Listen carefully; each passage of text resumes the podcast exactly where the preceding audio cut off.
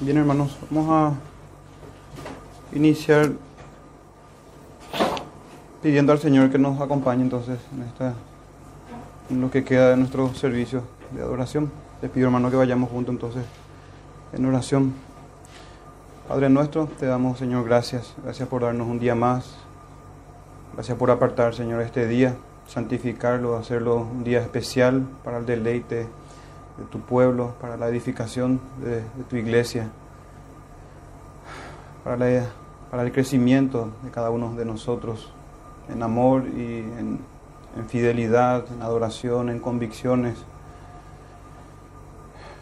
Te damos gracias, Padre nuestro, y te pedimos por favor que nos hables a través de tu Santa Escritura, que, es, que la predicación sea fiel a tu santa palabra, en tu Escritura, Señor, conforme a tu corazón. Que tu Espíritu Santo aplique a cada uno de nosotros, Señor, tus enseñanzas, tus estatutos, porque te lo pedimos en el nombre de Jesús, Señor. Amén. Amén. Muy bien, hermanos, vamos a entonces dar lectura a los últimos tres versículos de Primera de Juan, capítulo 4. Primera de Juan, capítulo 4, verso 19 al 21. Nosotros le amamos a Él porque Él nos amó primero. Si alguno dice yo amo a Dios y aborrece a su hermano, es mentiroso. Pues el que no ama a su hermano, a quien ha visto, ¿cómo puede amar a Dios a quien no ha visto? Y nosotros tenemos este mandamiento de Él. El que ama a Dios, ame también a su hermano. Amén. Muy bien, hermanos. Esa entonces es la porción de las Sagradas Escrituras que vamos a estar desarrollando en esta tarde. Desarrollando en esta tarde. Eh, en esta ocasión, hermanos, yo le tengo una introducción a la introducción, si podemos decir eh, de esa manera. Eh, algo que yo tenía acostumbrado en aquella oportunidad que habíamos llevado a cabo eh, la serie sobre los diezmos. Hablábamos sobre los diezmos y el principio regulativo, sobre los diezmos y la ley moral, sobre los diezmos. Entonces siempre tratábamos en aquel momento de hablar también de una doctrina en paralelo a la doctrina de los diezmos, de cómo debe ser sostenida la casa de Dios según las escrituras, de cómo el Señor mandó dar remuneración a su sacerdocio, que el Señor es el Señor de la casa, que Él contrata a sus obreros, etc. Entonces, hoy hermanos, un aspecto vital, y me voy a tomar a lo mejor cinco o un poco de minutos más en esto antes de entrarnos al tema, pero quisiera compartir con ustedes esto, hermanos. Un aspecto vital de nuestra adoración es la predicación de las Sagradas Escrituras. Este tiempo que inicia ahora y que culminará en breve, la predicación de la Santa Escritura. En cada día del Señor nosotros ofrecemos nuestros cánticos, nuestras oraciones al Señor. Nos ofrecemos nosotros mismos como sacrificio vivo. Nos acercamos al Señor y esperamos que Él se acerque a nosotros. Él se acerca a nosotros a través y a, su pueblo a lo, eh, en todo el mundo a través de su palabra, dándonos a conocer su voluntad, sus estatutos santos. En ese sentido, hermanos, la predicación de las Sagradas Escrituras es un aspecto muy importante dentro de este servicio de adoración, de esta comunión con el Señor. El Señor apartó este día para mostrarse a nosotros, revelándose Él a través de su Santa Escritura. Necesitamos iluminación de su revelación y crecer en el conocimiento del Señor. Y por eso la predicación es muy importante. Pero a mí me había surgido una pregunta hace un tiempo atrás y quizás a otros hermanos también, o ya para lidiar para más adelante entonces a quienes pudiesen hacer un cuestionamiento a nuestra fe. En base a un verso, hermanos, y en base a lo que estamos haciendo ahora, que es, le leo, Colosenses 4:16 dice esto, cuando esta carta haya sido leída entre vosotros, hace también que sea leída la iglesia de, la, de los laodicenses y que la de la Odisea la leáis también vosotros uno pudiese preguntarse, ¿qué es lo que hacemos en cada día del Señor entonces la predicación? Si queremos ser realmente bíblicos, ¿por qué no simplemente leemos las cartas y punto? ¿Por qué no obramos según las escrituras? Si es que queremos ser bíblicos, uno pudiese cuestionar eso o hacerse esa pregunta, hermano, y tener esa duda. ¿Acaso no dice eso en la escritura? Que esta carta sea leída. ¿Por qué no hemos leído Primera de Juan de manera completa y de una vez? ¿Por qué no hemos leído a los profetas menores en un solo domingo? Ya aprovechando que son libros cortos también. Hermanos, quisiera brevemente, antes de responder a esa pregunta, y para poder dimensionar nosotros la importancia de, de este momento en la adoración, quisiera tocar una diferencia entre sermón y predicación y luego ver cuál es el mandato del Señor en predicar su palabra como lo hacemos nosotros y tomándonos nuestro tiempo. Y vamos a ver cómo eso está en las escrituras. Unos minutos nada más, hermanos, y ya nos adentramos a nuestro sermón del día de hoy. Hay una diferencia importante, hermanos, entre un sermón y una predicación. También entre un sermón y un estudio bíblico. Y leo, esto es un... Traté de conceptualizar, hermanos, un sermón y una predicación. Dice así, sermón es un mensaje que es elaborado por un predicador. Este debe tener cierta estructura y orden y en ella se busca dar sentido a la escritura en dependencia del Espíritu del Señor.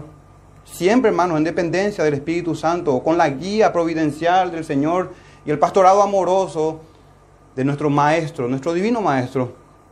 Ella busca entonces dar sentido a la escritura siguiendo algunos principios de interpretación bíblica. Una vez que se explica el texto en su contexto histórico, gramatical, según el significado de las palabras, y también un contexto redentor, se procede a la aplicación de la escritura contenida, conteniendo allí, hermano, en esa aplicación, ¿ven? Explicación y aplicación.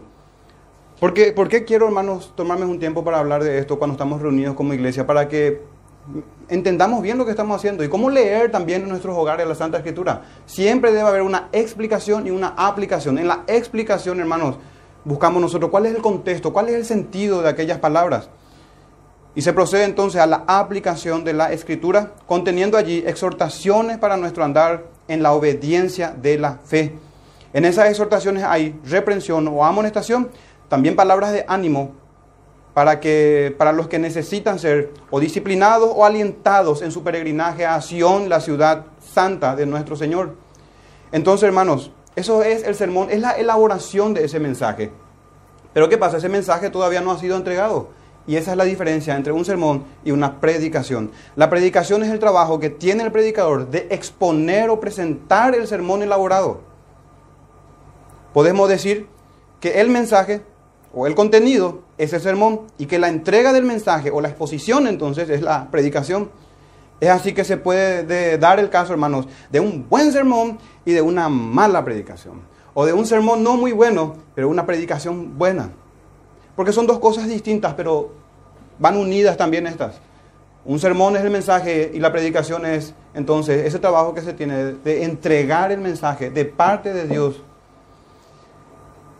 entonces, hermanos, ¿por qué no simplemente leemos las cartas y punto? ¿verdad? Porque así está a los colosenses y a los hermanos de la Odisea también, que hagan intercambios de cartas y que éstas sean leídas. Hermano, el punto es que nos divide cientos o miles de años, barreras culturales, lingüísticas. Pero ¿será que vamos a justificar nuestras prácticas de adoración según el pragmatismo? No. Recuerden, hermanos, habían pasado dos o tres generaciones que habían nacido en Babilonia cuando Judá vuelve a su tierra. Y tenemos en este texto, si quieren pueden ir o vamos a ir rápido. Leo esto, hermanos, y ya entramos de lleno a nuestro sermón de hoy. Nehemías 8, versos 7 al 9 dice, y los levitas, Jesúa, Bani, Serebías, Jamín, Acub, Sebatía, Onías, Maasías, Kelita, Azarías, Josabet, Anam, y Pelaía hacían entender al pueblo la ley, eh, vean esta palabra, hacían entender al pueblo la ley, y el pueblo estaba atento en su lugar, y leían, dice el verso 8 de Nehemías 8, este verso 8 es clave, y leían el libro de la ley de Dios claramente y poniendo el sentido de modo que entendiesen la lectura. Nehemías, el gobernador, y el sacerdote Esdras, escriba, y los sacerdotes que hacían entender al pueblo de Jehová, eh, que hacían entender al pueblo, perdón, dijeron a todo el pueblo, día santo es a Jehová nuestro Dios, no os entristezcáis ni lloréis, porque todo el pueblo lloraba oyendo las palabras de la ley. Hermano, y eso se produjo, se llevó a cabo o se consiguió y el pueblo se entristeció con una tristeza que según Dios, porque estos hombres ponían en contexto, daban el sentido a las escrituras. Y sabemos el salmo que dice también, hermanos, que la habla de la exposición de la palabra del Señor. Entonces, no basta, hermano, hoy nosotros dar una lectura apresurada al texto. ¿Por qué que estamos meses con el libro de Génesis? ¿Por qué no tomamos verso tras versículo en los profetas menores y también llevamos un buen tiempo en Primera de Juan y hoy vamos a terminar el capítulo 4? Nos va a quedar un capítulo, pero necesitamos, hermanos, acampar nosotros en Tierra Santa y exponer las escrituras y meditar palabra por palabra, ya que el Señor inspiró palabra por palabra. Lo que hacemos, hermanos, es conforme y es regulado por la escritura y es necesario hacerlo.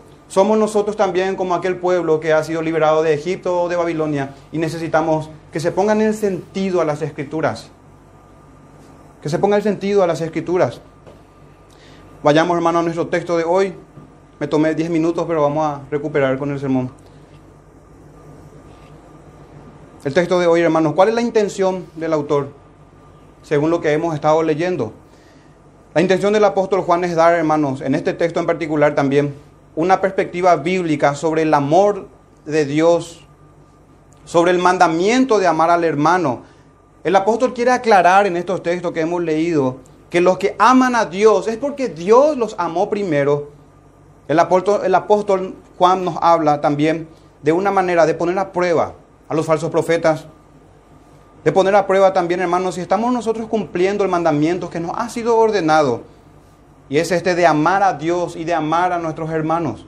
Esto es lo que tenemos, hermanos, en estos textos de hoy. El sermón se titula de esta manera, el amor de Dios y el mandamiento del amor. El amor de Dios hacia nosotros y el mandamiento que el Señor nos da sobre el amor. Intentando, hermanos, resumir los sermones anteriores que el apóstol Juan ya había hablado en su carta sobre el amor intentando hacer un resumen. En los sermones anteriores y a lo largo de esta serie de Primera de Juan, hermanos, nosotros hemos tratado de definir el amor. Hemos procurado eso. Hemos procurado de tener un conocimiento del amor según las escrituras. Según las escrituras. Se ha mencionado antes, hermanos, ¿se acuerdan del amor ágape? De esas características. Es un amor no jactancioso, no se envanece, no hace nada indebido en palabras del apóstol Juan, apóstol Pablo, perdón. No busca lo suyo, no guarda rencor, el amor es sufrido, decía él, todo lo soporta, todo lo cree, todo lo espera. Habíamos concluido en los sermones anteriores que el amor es, y tenemos cuatro consideraciones o elementos aquí que son vitales, sustanciales, si podemos decir, el amor es sacrificial, es incondicional, es santificante. Este tercer punto es el que finalmente se deja de lado. Es santificante y es eterno. El amor de Dios y el amor de nosotros también, si es que estamos unidos a Jesucristo, vamos a tener en mayor o menor medida esto, hermano, un amor sacrificial, incondicional, santificante y eterno, que no va a acabar. Nuestro primer punto, hermanos, tenemos tres versos esta tarde, 19, 20, 21, y vamos a tener tres puntos correspondientes a cada uno de estos versos. El primero, hermanos, vamos a ver la iniciativa de Dios en el amor la iniciativa de Dios. El amor de Dios hacia sus criaturas se manifiesta en la salvación de sus almas. Esto es importante, hermanos, en que ya el apóstol Juan, en este mismo capítulo 4, verso 10, responde a esta pregunta, ¿en qué consiste el amor? Si tanto se habla del amor, debemos nosotros responder, ¿en qué consiste? Mucho se habla, hermanos, de nuestra fe cristiana del pecado. Pero ¿qué es el pecado? Y el apóstol Juan define tanto el amor como el pecado en esta primera carta, muy importante. Decía él que el pecado es transgresión de la ley. En cuanto al amor, ¿en qué consiste el amor? Y él en primera de Juan, verso 4, verso 10, perdón, del capítulo 4, habla también diciendo, en esto consiste el amor Dos puntos. No en que nosotros hayamos, hayamos amado a Dios, sino que Él nos amó a nosotros. Y aquí viene la definición, si podemos decir, de qué consiste. Y envió a su Hijo en propiciación por nuestros pecados. El amor del Señor hacia sus criaturas, y es que vamos a decir que Él nos amó primero, tiene mucho y todo que ver con la propiciación de nuestros pecados, con nuestros pecados que han sido castigados en su Hijo, con la ira de Dios que ha sido aplacada, con un sacrificio, con un sustituto, con alguien que murió en lugar del pecador. Porque es fácil decir, nosotros amamos a Dios. Pero se aplica la obra del Señor Jesucristo a nuestras vidas. Estamos teniendo fe y confianza plena, hermanos, de tener acceso libre al trono de la gracia por medio de Cristo solamente. No confiando en nuestras obras, pero tampoco haciendo a un lado a la obra del Señor, el Espíritu Santo en la santificación. Pero en esto consiste el amor. Hermanos, seamos bíblicos. Yo sé que muchos hermanos, y verdaderos hermanos, me refiero a verdaderos hermanos, eh, entre ellos está ya aquel que descansa y duerme, está descansando de sus obras y está con el Señor reinando mil años. Me refiero a Sproul, el pastor y maestro Sproul, entre otros hermanos más, que enseñan que Dios ama a todos los hombres. Sin embargo, ellos hacen la aclaración de que no es este amor, es un amor misericordioso, es un amor paciente. E incluso muchos hermanos en su teología sistemática lo explican así. Luego tenemos otros hermanos como Arthur Pinn y muchos otros más que categóricamente dicen no. Bíblicamente, según el uso de las escrituras, Dios ama a sus escogidos. Es cierto, Dios hace salir el sol y da lluvia a creyentes y a incrédulos, a buenos y a malos, a ovejas y a cabritos o a cabras, mejor dicho, ovejas y cabras. Hermanos, eso es cierto, pero eso tiene que ver con la paciencia del Señor. Tiene que ver con la misericordia del Señor. No con el amor que implica un sacrificio como el que Él ha hecho de entregar a su unigénito por nosotros. Como el sacrificio que el Hijo ha hecho de tomar para sí humanidad de, rebajarse hasta ese punto, hermano, de humillarse hasta ese punto. Teniendo tanta posición de gloria inefable, tener que venir como un gusano, como un hombre. Hermano, eso es sacrificio. Por citar su encarnación nada más. Tiempo nos faltaría para hablar de su ministerio, de su obra, de su muerte, de su sepultura. De la pasión de Cristo. De sus sufrimientos. De su obediencia como un hombre, tomando humanidad. Hermano, ese es un amor sacrificial. ¿O acaso el dar lluvia santifica a un impío?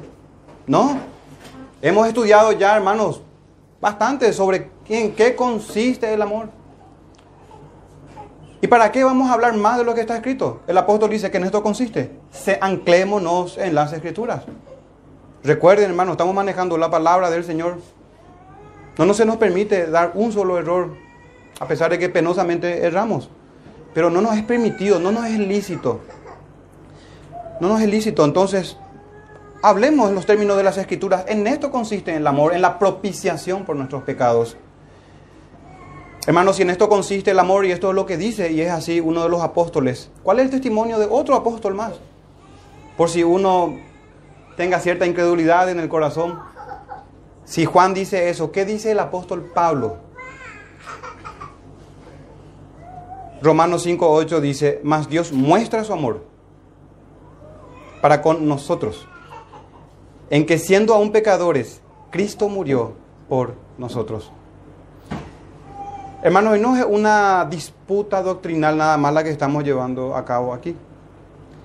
Porque es importante decir que el amor es para los que se arrepienten, que el amor tiene que ver con el perdón, que el amor tiene que ver con una iglesia local, el amor tiene que ver con una vida santa, el amor tiene que ver con entrar por la puerta estrecha, el amor tiene que ver con tomar la cruz, el amor tiene que ver con negarse a uno mismo, etcétera, etcétera. ¿Por qué es importante eso, hermano? Porque ¿cómo vamos a llamar al pecador al arrepentimiento diciéndole que Dios le ama si nunca se ha arrepentido?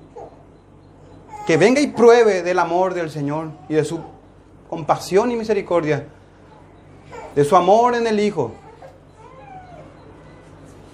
para que tenga un testimonio del Espíritu Santo en su corazón de que verdaderamente Dios le ama. Pablo dice que en esto se muestra el amor en que Cristo murió por nosotros. Juan el apóstol dice, en esto consiste el amor, en la propiciación de nuestros pecados. Y otro texto también que se utiliza mucho, Juan 3:16, porque de tal manera amó Dios al mundo que ha dado a su Hijo un unigénito, para que todo aquel que en él cree no se pierda, más tenga vida eterna.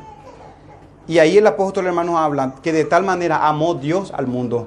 Recuerden, un judío hablando a judíos y a gentiles, que el Señor no hace acepción de personas en ese sentido. No hace acepción de personas. Que, el Señor ama, en términos del Antiguo Testamento, a egipcios.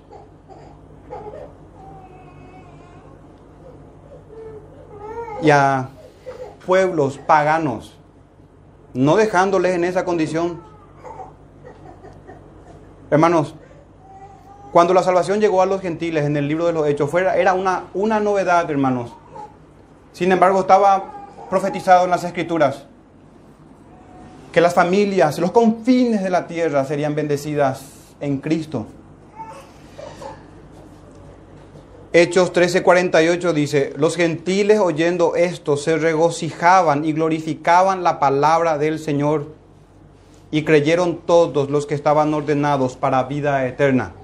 Cuando hablamos de la propiciación de nuestros pecados, cuando hablamos de que Cristo murió por nosotros, así como habló Juan y Pablo, los apóstoles, tiene que ver con esto, hermanos, judíos y gentiles ordenados para vida eterna. En esto consiste, hermanos, el amor de Dios. No es que nosotros hayamos amado a Dios, sino que Dios nos amó primero. Entonces, repito, el amor de Dios hacia sus criaturas se manifiesta en la salvación de sus almas. Porque ¿qué amor hay que es como la neblina? ¿Acaso el amor de Dios es como la neblina o, o como el rocío, Esteban? ¿Acaso el amor de Dios se disipa de esa manera? Un Dios eterno en donde el tiempo es nada para el Señor. ¿Acaso el Señor ama en una milésima de segundo nada más al considerar su eternidad? El amor del Señor es por los siglos de los siglos, para aquellos que son destinatarios, objetos de su amor. Ese es el amor del Señor. Pero miremos nuestro texto, hermanos. Nosotros le amamos a Él, dice. Vayamos al amor de las criaturas. El amor de las criaturas hacia Dios se manifiesta en la obediencia de sus o a sus preceptos. No hay forma, hermanos, de eludir esto. No hay forma de, de eludir esto. Esa obediencia, hermanos, se cumplirá necesariamente. Los escogidos del Señor tendrán frutos con perseverancia. Por más de que los demonios y Satanás y el mundo y la carne con fuerza y con furia ataque a la iglesia, hermanos, es imposible que esto no se dé. No existe un santo que no sea santo. No existe uno que haya sido apartado en la mente del Señor y no en su divina providencia en el tiempo. No existe, hermanos. Jesucristo, nuestro Señor, había dicho en Juan 15, 16, no me elegiste vosotros a mí, sino que yo os elegí a vosotros y os he puesto para que vayáis y llevéis frutos y vuestro fruto permanezca. Si uno no persevera, si uno no permanece, a pesar de haber tenido 50 años de creyente, hermanos, si termina sus, días apostatando cual Judas Iscariote, es porque se cumplirán las palabras del Señor Jesucristo para que se cumplan las escrituras. Uno se perdió, es el hijo de perdición. El Señor es veraz y los hombres somos mentirosos, hermanos. No podemos avalar y defender la fe de los demonios.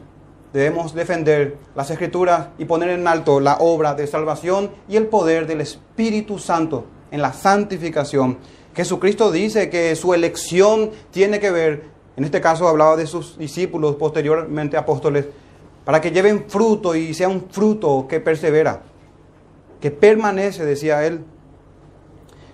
Ese es en Juan 15, 16. Y en Juan 15, 9 al 10 dice, como el Padre me ha amado, otra vez el amor, así también yo os he amado. Y es interesante, hermanos, todos estos versos que estamos leyendo, que he seleccionado, Es, el, es la misma palabra, ágape.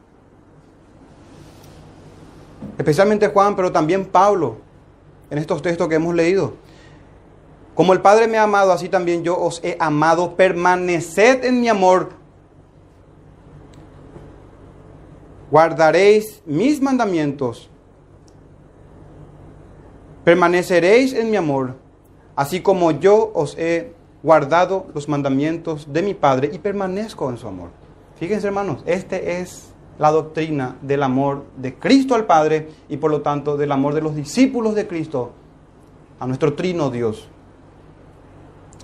Entonces, repito, el amor de las criaturas hacia Dios se manifiesta en la obediencia a sus preceptos. Obediencia a sus preceptos. En todos los aspectos de la ley. No podemos nosotros considerar algunos mandamientos como mandamientos pequeños en donde nosotros podemos hacer lo que queramos. No, pero es un fruto nada más lo que, el que me prohibió el Señor. Puedo comer de todo y si como de un fruto nada más, ¿Por qué se ha de enojar si son... ¿A quién le hace daño eso? ¿O acaso el Señor también, por qué no convirtió la piedra en pan? Hermano, tiene que ver con la obediencia. Tiene que ver con la obediencia a Dios. Entonces ahí tenemos que nosotros le amamos a Él. Mucho que ver con la obediencia. Y que Él nos amó primero, mucho que ver con la redención, con la salvación. Hermanos, de nuestros pecados, del poder que el pecado tenía y que nos esclavizaba cuando andábamos en la corriente de este mundo. Hermanos, antes de, de pasar al segundo punto, el texto dice que nosotros le amamos a Él.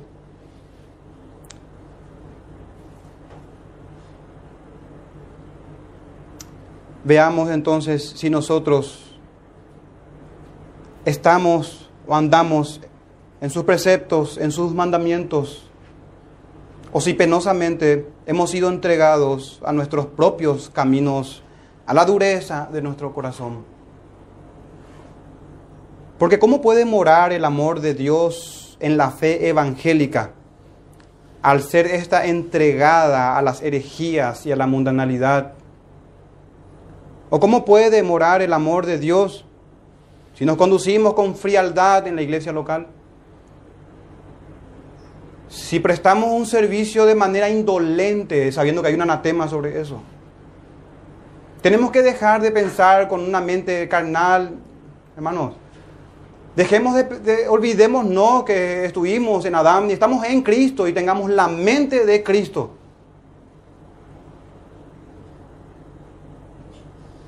¿Cómo mora el amor de Dios si nos conducimos con frialdad? Si hacemos la obra de Jehová de manera indolente, ¿cómo mora el amor si somos irreverentes a su culto?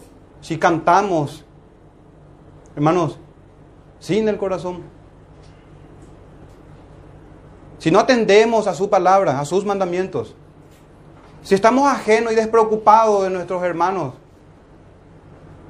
¿Cómo puede morar el amor de Dios si aprobamos o promovemos el descontrol y la profanación de las cosas santas y del culto al Señor. Teniendo alianza también y hermandad con hombres perversos. Y contextualizando un poco en lo que pasó hace en nuestros días, hermanos, de la farándula evangélica. Hombres perversos que hacen alianza y hablan de la hermandad de falsos y falsos profetas, falsos creyentes, de la talla de Cash Luna, Emilio Abreu, Daniel Aviv, creo que se pronuncia, Jesús Adrián Romero, Marcos, Witt, este tal Farruco. Su nombre ya es de condenación, hermano. Toda clase de burla dentro de las iglesias evangélicas. Toda clase de profanación y de ecumenismo de lo más vil este año, hermanos. Ni siquiera el año pasado, antepasado, estamos yendo en picada, en decadencia. El Señor nos está, está entregando a un pueblo visible que había sido, no es su esposa santa, sino la hija de Jezabel, una mujer impía, seductora, arrogante, que persigue a los profetas. Eso es lo que está pasando hoy. Eso es lo que está pasando. Nuestro verso 19 es corto, hermanos, pasemos al 20. Pongamos a prueba nuestro amor. Si alguno dice, nos habla aquí el apóstol, yo amo a Dios.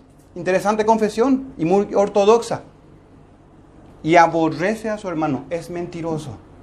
Hermano, linda confesión, mucha ortodoxia, pero poca práctica. Y no le está diciendo un etcétera, lo dice un apóstol. Es mentiroso, el tal es un mentiroso. Y no solamente lo dice un apóstol, lo dice la Sagrada Escritura, lo dice Dios, el Espíritu Santo. El apóstol, hermanos, daba a los creyentes una prueba para detectar a aquellos falsos maestros, aquellos gnósticos o falsos maestros que estaban iniciando en esa filosofía gnóstica.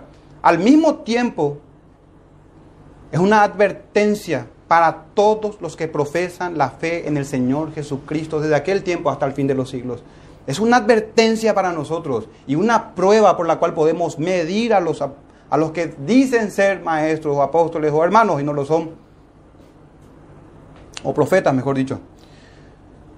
Hermanos, y antes de meditar un poco sobre esto, quiero hacer una lectura rápida de cómo el apóstol Juan ya en reiteradas oportunidades no, nos ha advertido sobre esto. Sobre esto mismo que estamos leyendo. No hace falta que busquen, hermano, pero presten mucha atención. Primera de Juan 2.4. El que dice, siempre se repite eso. El que dice y no hace es el punto aquí. El que dice y no hace. El que dice yo le conozco y no guarda sus mandamientos, el tal es mentiroso y la verdad no está en él. Primera de Juan 2.4, primera de Juan 2.9. El que dice que está en la luz y aborrece a su hermano está todavía en tinieblas. Primera de Juan 3:10. En esto se manifiestan los hijos de Dios y los hijos del diablo. Todo aquel que hace injusticia y que no ama a su hermano no es de Dios. Primera de Juan 3:17. Pero el que tiene bienes de este mundo y ve a su hermano tener necesidad y cierra contra él su corazón, ¿cómo mora el amor de Dios en él? Primera de Juan 4:8. El que no ama no ha conocido a Dios porque Dios es amor. En otras palabras, hermano, todo aquel que profesa fe y niega y la niega con sus obras, es peor que un incrédulo. Ha negado su fe con sus obras. Es hipócrita. Mejor lo hubiese sido ser un mero incrédulo. ¿Para qué decir ser, ser creyente y no ser...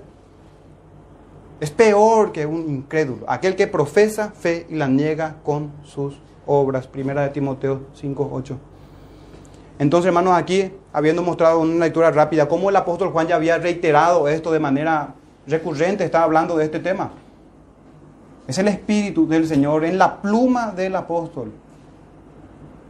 Entonces quiero destacar, hermanos, esta insistencia del apóstol. Quiero destacar la importancia de un amor evidenciable, de un amor evidenciable en las vidas de los discípulos del Señor. Esta insistencia, hermanos, o reiteración nos ayuda a nosotros a considerar el mandamiento del amor de una manera más seria.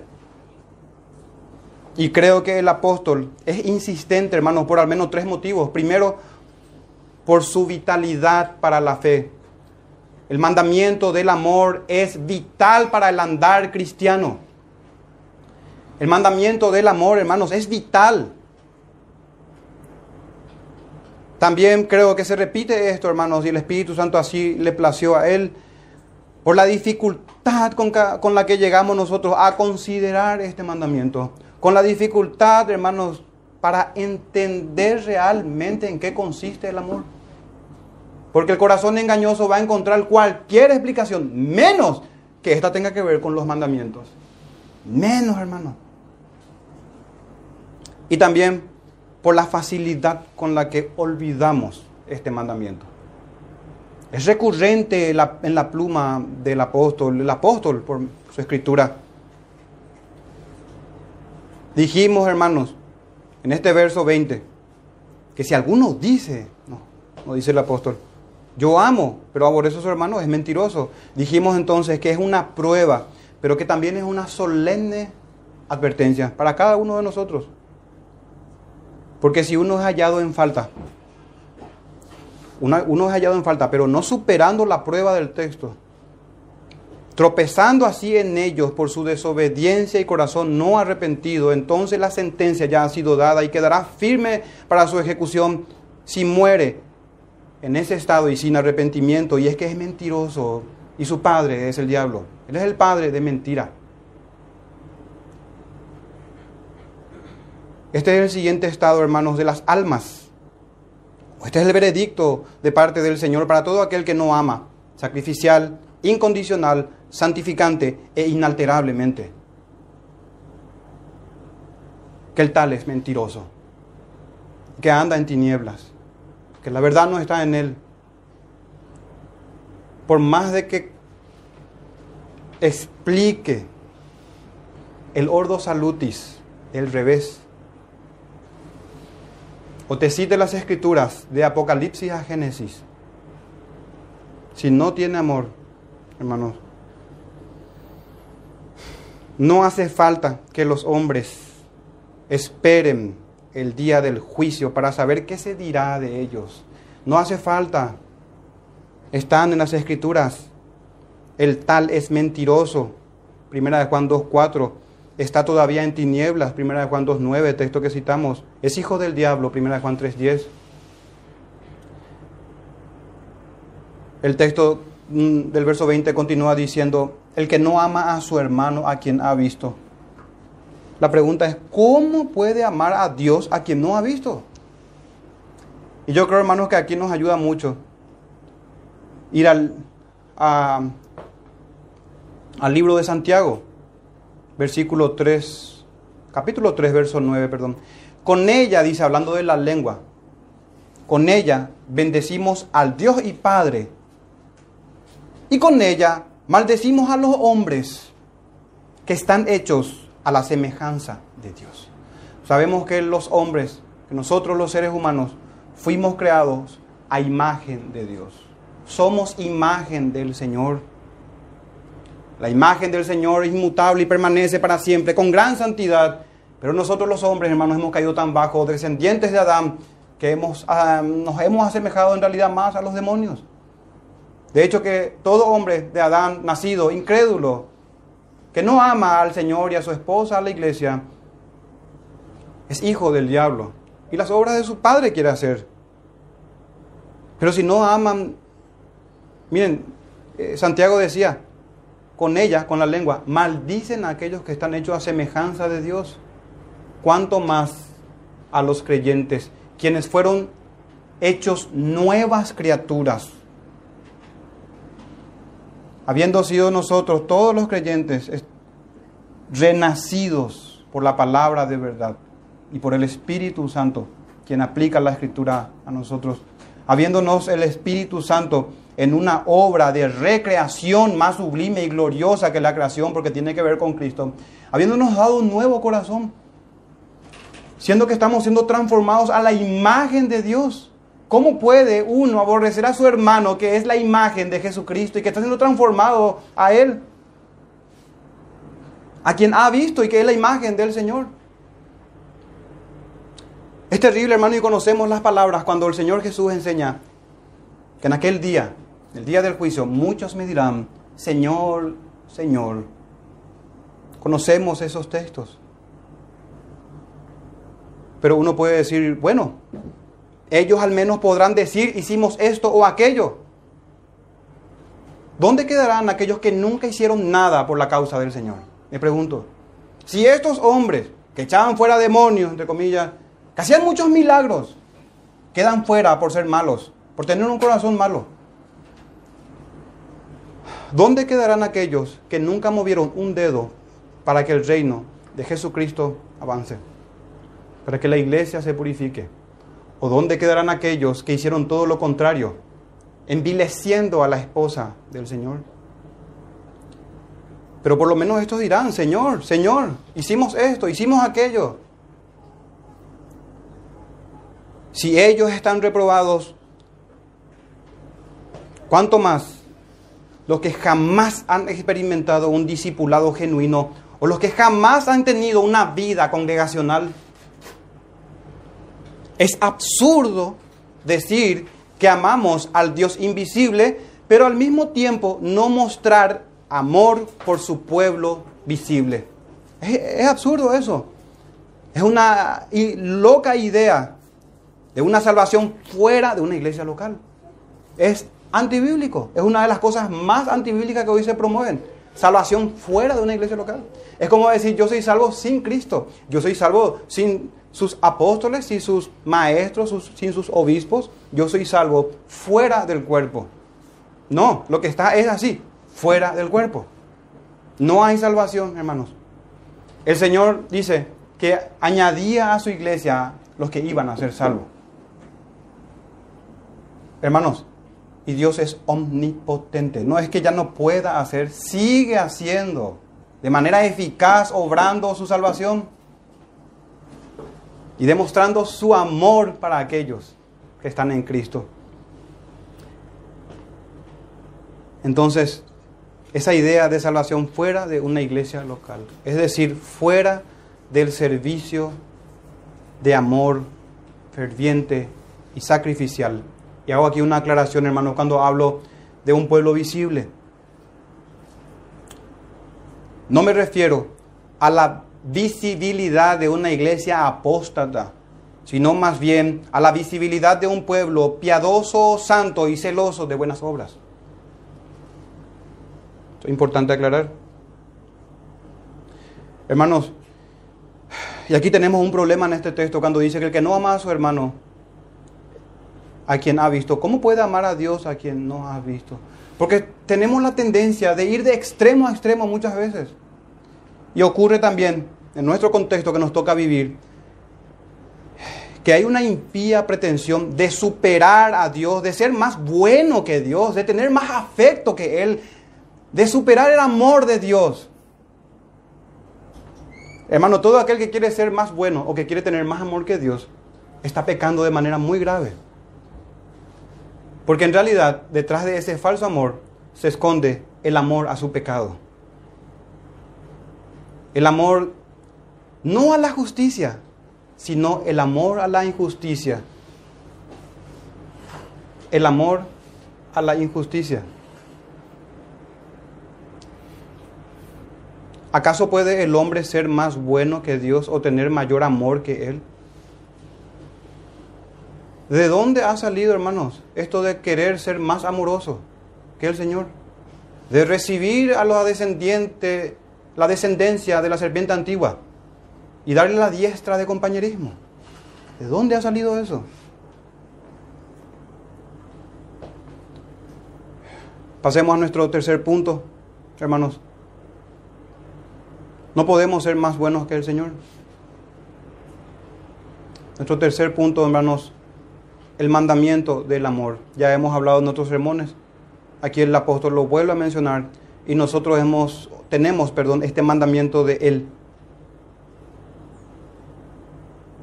El que, yo no sé, hermanos, cómo uno puede ser antinomiano. Decir que la ley era del Antiguo Testamento, que ahora estamos en el periodo de la gracia, siendo que en el periodo de la gracia, hablando en el entendimiento de ellos, se nos dice que tenemos un mandamiento, que es el amor. Al final caemos en lo mismo, porque el amor se resume justamente en los diez mandamientos, no en los nueve, en los diez. El que no, así dice el apóstol, y nosotros tenemos este mandamiento de él, el que no ama a Dios. Eh, disculpen, y nosotros tenemos este mandamiento de él, el que ama a Dios, ame también a su hermano. Un comentarista dice lo siguiente, el amor fraternal no busca nada a cambio, sino que perdona incondicionalmente, Mateo 18, 21, 22, lleva las cargas de otros, Gálatas 6, 2, y se sacrifica para suplir las necesidades, Hechos 20, 35, Filipenses 2, versos 3 y 4. No obstante, dice este hermano, también se trata de un amor justo, que no tolera la falsa doctrina ni el pecado habitual. Primera de Timoteo 5:20 con Segunda de Tesalonicenses 3:15. Entonces, hermanos, ya hemos hablado en otro tiempo sobre los textos del amor, sobre el Antiguo Testamento cuando ya se ordenaba en Levítico y sobre cómo el Señor Jesucristo trae un mandamiento nuevo pero que es el antiguo también. Porque sigue, hermanos, este mandamiento antiguo, pero con mayor luz y revelación al mirar el amor que Cristo tuvo por nosotros y que debemos emular ese amor. Debemos tener el mismo sentir que hubo en Cristo Jesús. Ese es el estándar, hermanos. No que la salvación eh, la debamos hacer con nuestras fuerzas. ¿Por qué tiene un estándar tan alto? Porque es obra del Señor. Jamás vamos a hacer estas cosas con nuestras fuerzas, en nuestra carne, con nuestra mente carnal, con nuestro corazón caído. Es una obra poderosa del Espíritu Santo. Hermanos, aquel que tenía hechos portentosos, portentosas obras de Jehová, poderosas y magníficas obras de poder del Señor, hermanos, es el mismo que obra en nuestros corazones y lo hace así, sin esfuerzo. No se esfuerza ni se fatiga el Señor, hermanos para hacer de una persona o de un hombre nueva criatura. Y todo esto nos sirve para examinarnos y para ver también nuestra deficiencia y nuestra necesidad de nuestro trino Dios en nuestras vidas, para ir al Señor en oración pidiendo que nos socorra y que nos ayude, que nos aliente, que nos dé de su poder. Que por favor, hay que, hermano, hay que, ¿qué viene antes de la salvación? El gemido de un pueblo esclavizado. Es para proceder así, hermanos, también. Y ese es el estándar del Señor. Nuestro Señor había dicho en Juan 13, 35, en su Evangelio de Juan, en esto conocerán todos que sois mis discípulos, si, si tuviereis amor los unos por los otros. En otra palabra, hermano, en esto se van a conocer los verdaderos creyentes, en este mandamiento en particular, el amor, que es un resumen del decálogo. ¿Qué es andar en la piedad?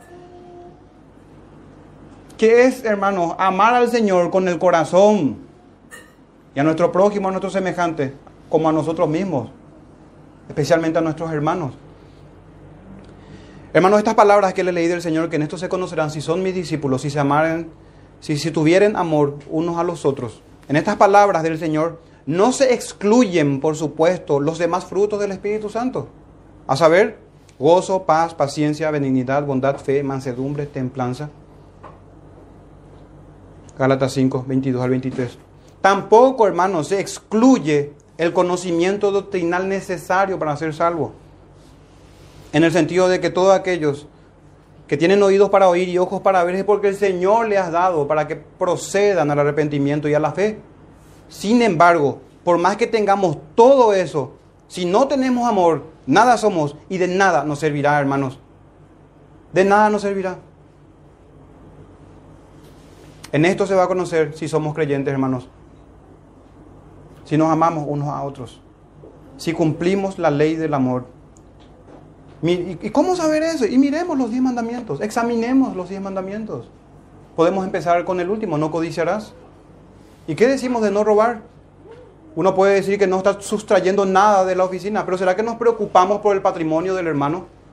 ¿O queremos resguardar nuestro patrimonio y hacer uso y abuso y desgaste de los demás? Porque eso es, hermanos, robo delante del Señor. Recuerden, hermanos, ya yo sé y vi todos los sermones sobre el, decálogo que se predicó en nuestra iglesia. Y se nos enseñaba de que la ley del Señor tiene un aspecto que es Em, espiritual, las profundidades de la ley de Jehová, que va allá en el corazón. También que la ley es, tiene una amplitud y tiene un aspecto positivo y negativo cada uno de esos mandamientos.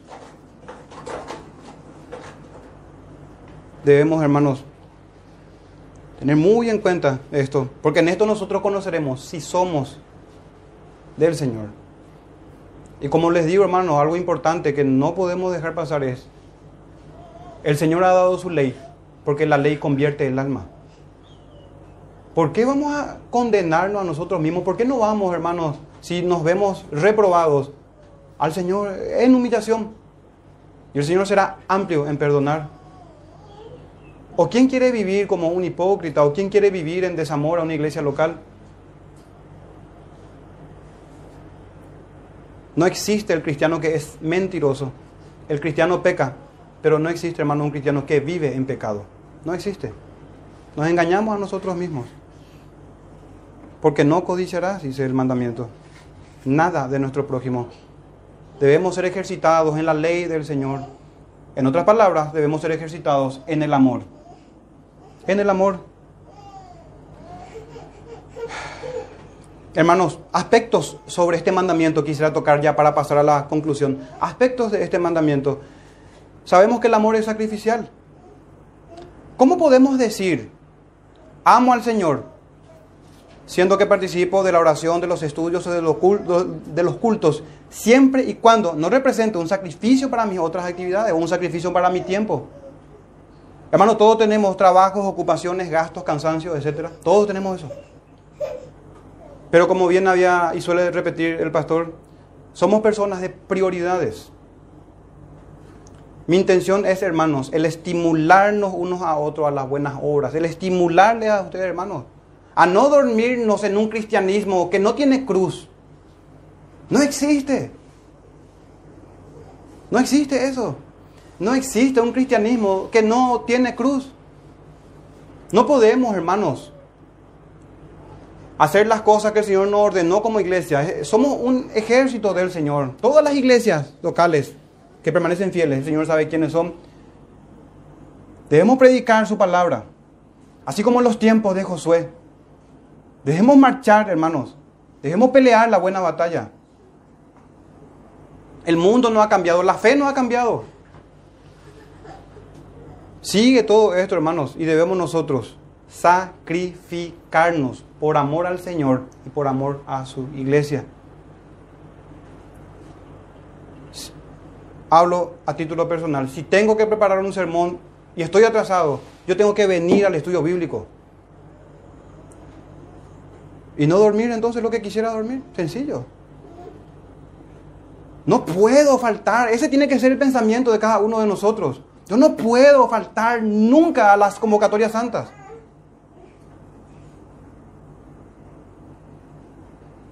¿Qué excusa vamos a tener delante del Señor? Y no que uno no sea creyente, hermanos. Pero ¿cómo vamos a qué trato nos va a dar el Señor? Sabiendo que por pereza, por desidia, por comodidad o por algún motivo no hemos asistido cuando la, iglesia convoca a asamblea. Yo no tengo nada que ver, tiene que pensar uno en los fútbol, en la tele o en el descanso o en el trabajo secular cuando mi iglesia se reúne para invocar el nombre del Señor. Porque no es solamente la iglesia, el Señor está en medio y hemos rechazado su llamado. Ese tiene que ser, hermano, el sentir esa tiene que ser la presión de nuestra conciencia. Si es que creemos en los textos de las Sagradas Escrituras. Pero no se me malentienda, hermanos, por favor. No estoy diciendo que no nos ocupemos de las necesidades de los demás, de nuestra familia, de nuestros amigos. Que no yo no estoy proponiendo que seamos irresponsables en nuestros labores, en nuestros trabajos. No, no. Lo que propongo, hermanos, es que todos juntos procuremos esforzarnos por conocer y servir al Señor que cada vez nos despojemos de esa indolencia que nos persigue a todos. El amor es sacrificial. Lastimosamente está ahí eso, por tomar solamente ese punto. El amor es sacrificial y no podemos ir en contra de eso, hermanos, y luego decir que tenemos amor por el Señor, por la obra, por nuestros hermanos, por la gente que se pierde. Hermanos, concluyamos el amor nunca dejará de ser. El amor nunca se acabará. Uno de los motivos por los cuales esto es así, uno de los motivos es porque Dios es amor y Él es eterno e inmutable. Meditando brevemente ya para ir concluyendo en breve hermano sobre esta inmutabilidad, esta, este amor que persevera, que se perpetúa, que es eterno. Otra causa de la eternidad o de la perpetuidad del amor de Dios y del amor a Dios también es que al Señor le ha placido amar con amor eterno y no retirar nunca su amor de la vida de aquellos a quienes o quienes han sido objeto o beneficiarios de su amor. El amor nunca dejará de ser, dice primera el apóstol Juan eh, disculpen, el apóstol Pedro en Primera de Corintios. El amor nunca dejará de ser. Jeremías 13, 31, 3 dice, 31, 3, con amor eterno te he amado, por tanto te prolongué mi misericordia. Hermanos, tanto la misericordia, la paciencia, la bondad, todo tiene un límite. El amor nunca deja de ser. Está anclado en el Evangelio y en la persona y la obra de Jesucristo y en el propósito eterno del Señor. Y lo estamos vivenciando nosotros en este tiempo. El amor nunca dejará de ser. Amor eterno. Esa es la manera en que amó a Jeremías y esta es la manera en que ama a cada uno de sus hijos. Hasta el más ignorante de la congregación, hasta, hasta aquel hermano que está trastabillando, rengueando en su santificación, pero que es del Señor, que persevera. El amor es eterno, es inalterable, no se envilece. Así es el amor de Dios y ese es el amor que Él nos comunica y que nos provee, por el cual nos santifica y llevamos a cabo las buenas obras. Porque así también, hermanos, se despedía el apóstol Pablo de los Efesios en el último verso de su carta. La gracia sea con todos los que aman a nuestro Señor Jesucristo con amor inalterable. La gracia sea con ellos, dice. Imagínense lo exclusivo de la gracia de Dios con un amor que acá podemos agregar otro atributo al amor inalterable. Es inalterable. La Biblia de las Américas dice que es incorruptible y la nueva Biblia viva dice que es amor inagotable. Un amor inagotable, incorruptible, que no cambia, que nunca cambiará en los escogidos del Señor.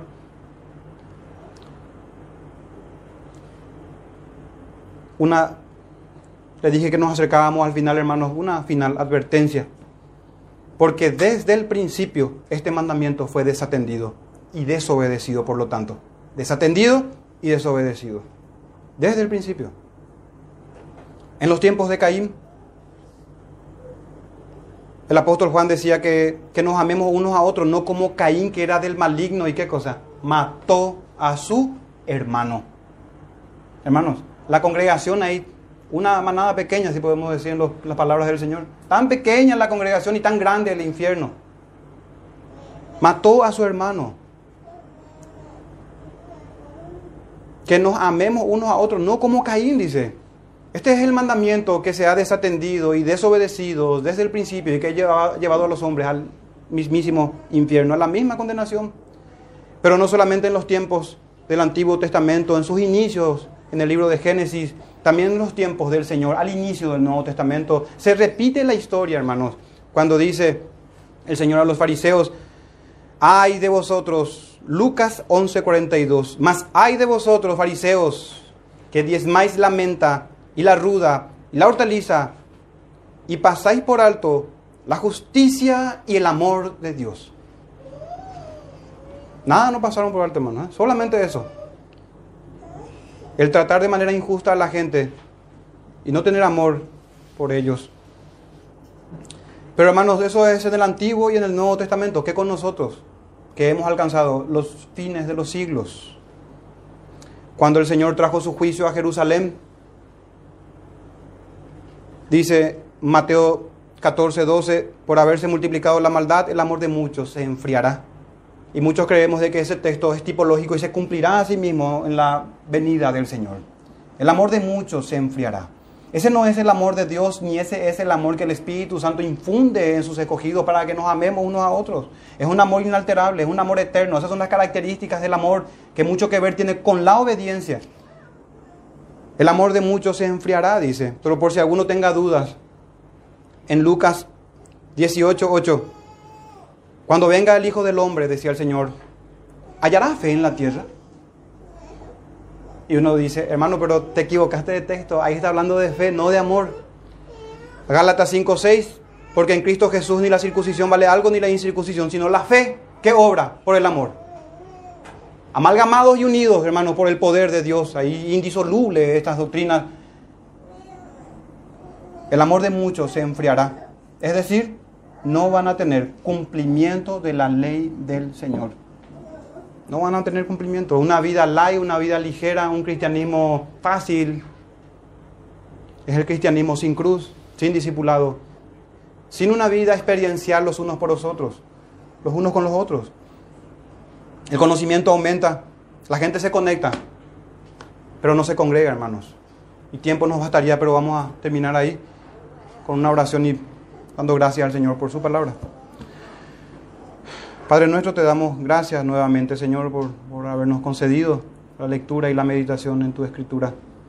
Te pedimos, Padre nuestro, que tu favor, tu gracia sea para con todos nosotros aquí.